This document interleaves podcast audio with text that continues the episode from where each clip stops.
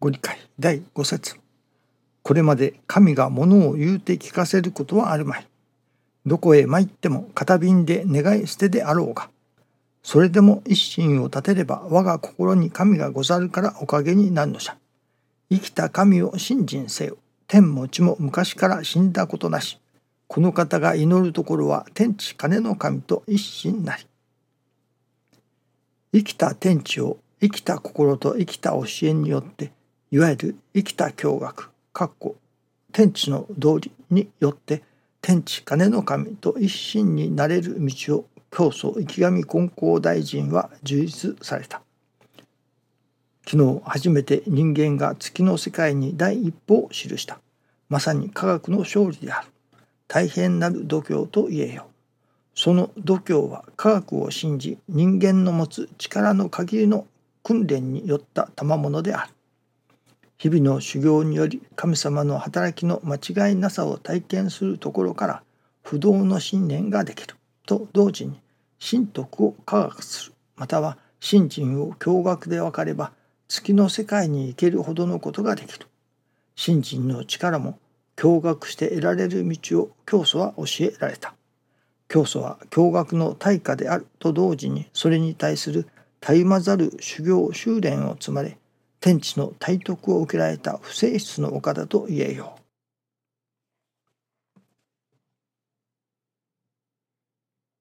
人はやはり何かにすがらなければ生きておれないものです。生きていけないというのでしょうかね。そのすがるものがいろいろありますね。例えばお金であったり物であったり人であったり自らの知識であったりよく自立ということを言われます。そして自立しなければというようなことを言われます。子供が特に西洋では自分の力で歩いていくというのでしょうか自立ということこちらに来て、えー、聞かされた話は18歳になったら子供を外へ出すと。まあもう18歳大人になったら自分で自立していきなさい。ということなのだと思いますがその自立の精神を養う。誰かにすがるのではなく自分で独立して生きていく。そういう道を教える。というそうの何と言いましょうかね。自立の精神。というのを重んじたり重んじられたりいたします。しかし 今朝いただきますのはその自立ということでさえもそれは自分自身にすがっているということですね。何かにすがらなければやはり生きていけないそのすがる対象が自分自身であるということです。それが自立の精神ということだと思いますけれどもそれがよくよくギリギリのところを見てみますと自分自身ですらすがれない頼れない頼りないものであることが本当の本当は分からされるのですね。そして私どもはまあその表面的なところで人に頼りお金に頼り物や知識やそしていよいよ人が当てにならない。金や物が当てにならない。知識ですらも当てにならない。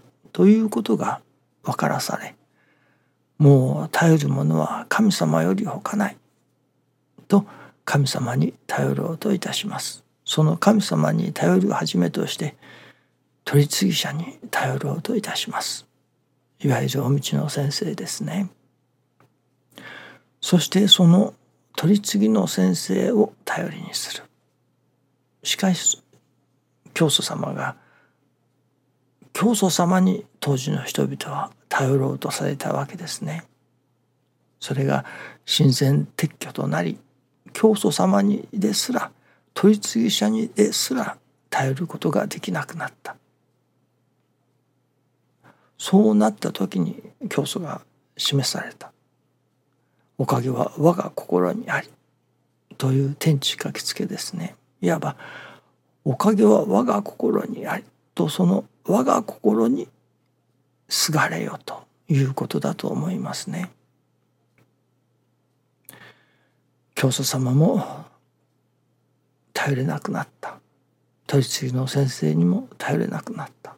そしていよいよ頼るものは我が心和らぎ喜ぶ我が心だともちろん神様に祈るその神様のおかげをいただくというそれが和らぎ喜ぶ我が心に頼ることによっていただくものだということかもしれませんね。我が心によって神様のおかげをいただく。今までは取り次ぎの先生に頼ってお願いしてもらっておかげをいただいてきた。いわば取り次ぎ者を頼りにしていたわけです。教祖様がこれからは私を頼りにするなと取り次ぎ者を頼りにするなと自らの和らぎ喜ぶ我が心を頼りにせよとおっしゃられたのではないでしょうかね。そしてまた今朝私がその成り行きからいただきましたのは我が心を頼りにする。そこからこれはまた別の角度から成り行きを頼りにせよといただきました。頼るものは成り行きしかないということなのですね。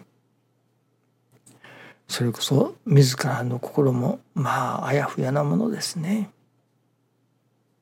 まあいろいろありましょうけれどもとにかく師匠から教えていただいたことそしてその成り行きからまた教えていただくことそれは頼りになるものすがるものは成り行きしかないと成り行きを頼りにせよといただきました。私どもが何かにすがらねばおれない。何かに頼らねば生きていけない私どもです。その頼るものが何に頼っておるか。まあ私は何にも頼っていない。自立している。自分で生きている。という方もおられましょうけれどもそれは自分に頼っているということですね。事実と言いますが事実ということでさえも自分自身に頼っているということですよね。その自分自身すらが頼りにならないものであることがギリギリになると分からされます。そして頼るものは神様以外にないということになるのですけれどもその神様に頼るということのその内容がそれは成り行きに頼るということだと今朝はいただきました。頼りなきものを頼りにするゆえのこの頼りなき心なるかもと師匠は教えてくださいますが一番確かなもの一番確実なもの目の前にあるものに頼る。それは成り行きに頼るということだと。ことですね。どうぞよろしくお願いいたします。ありがとうございます。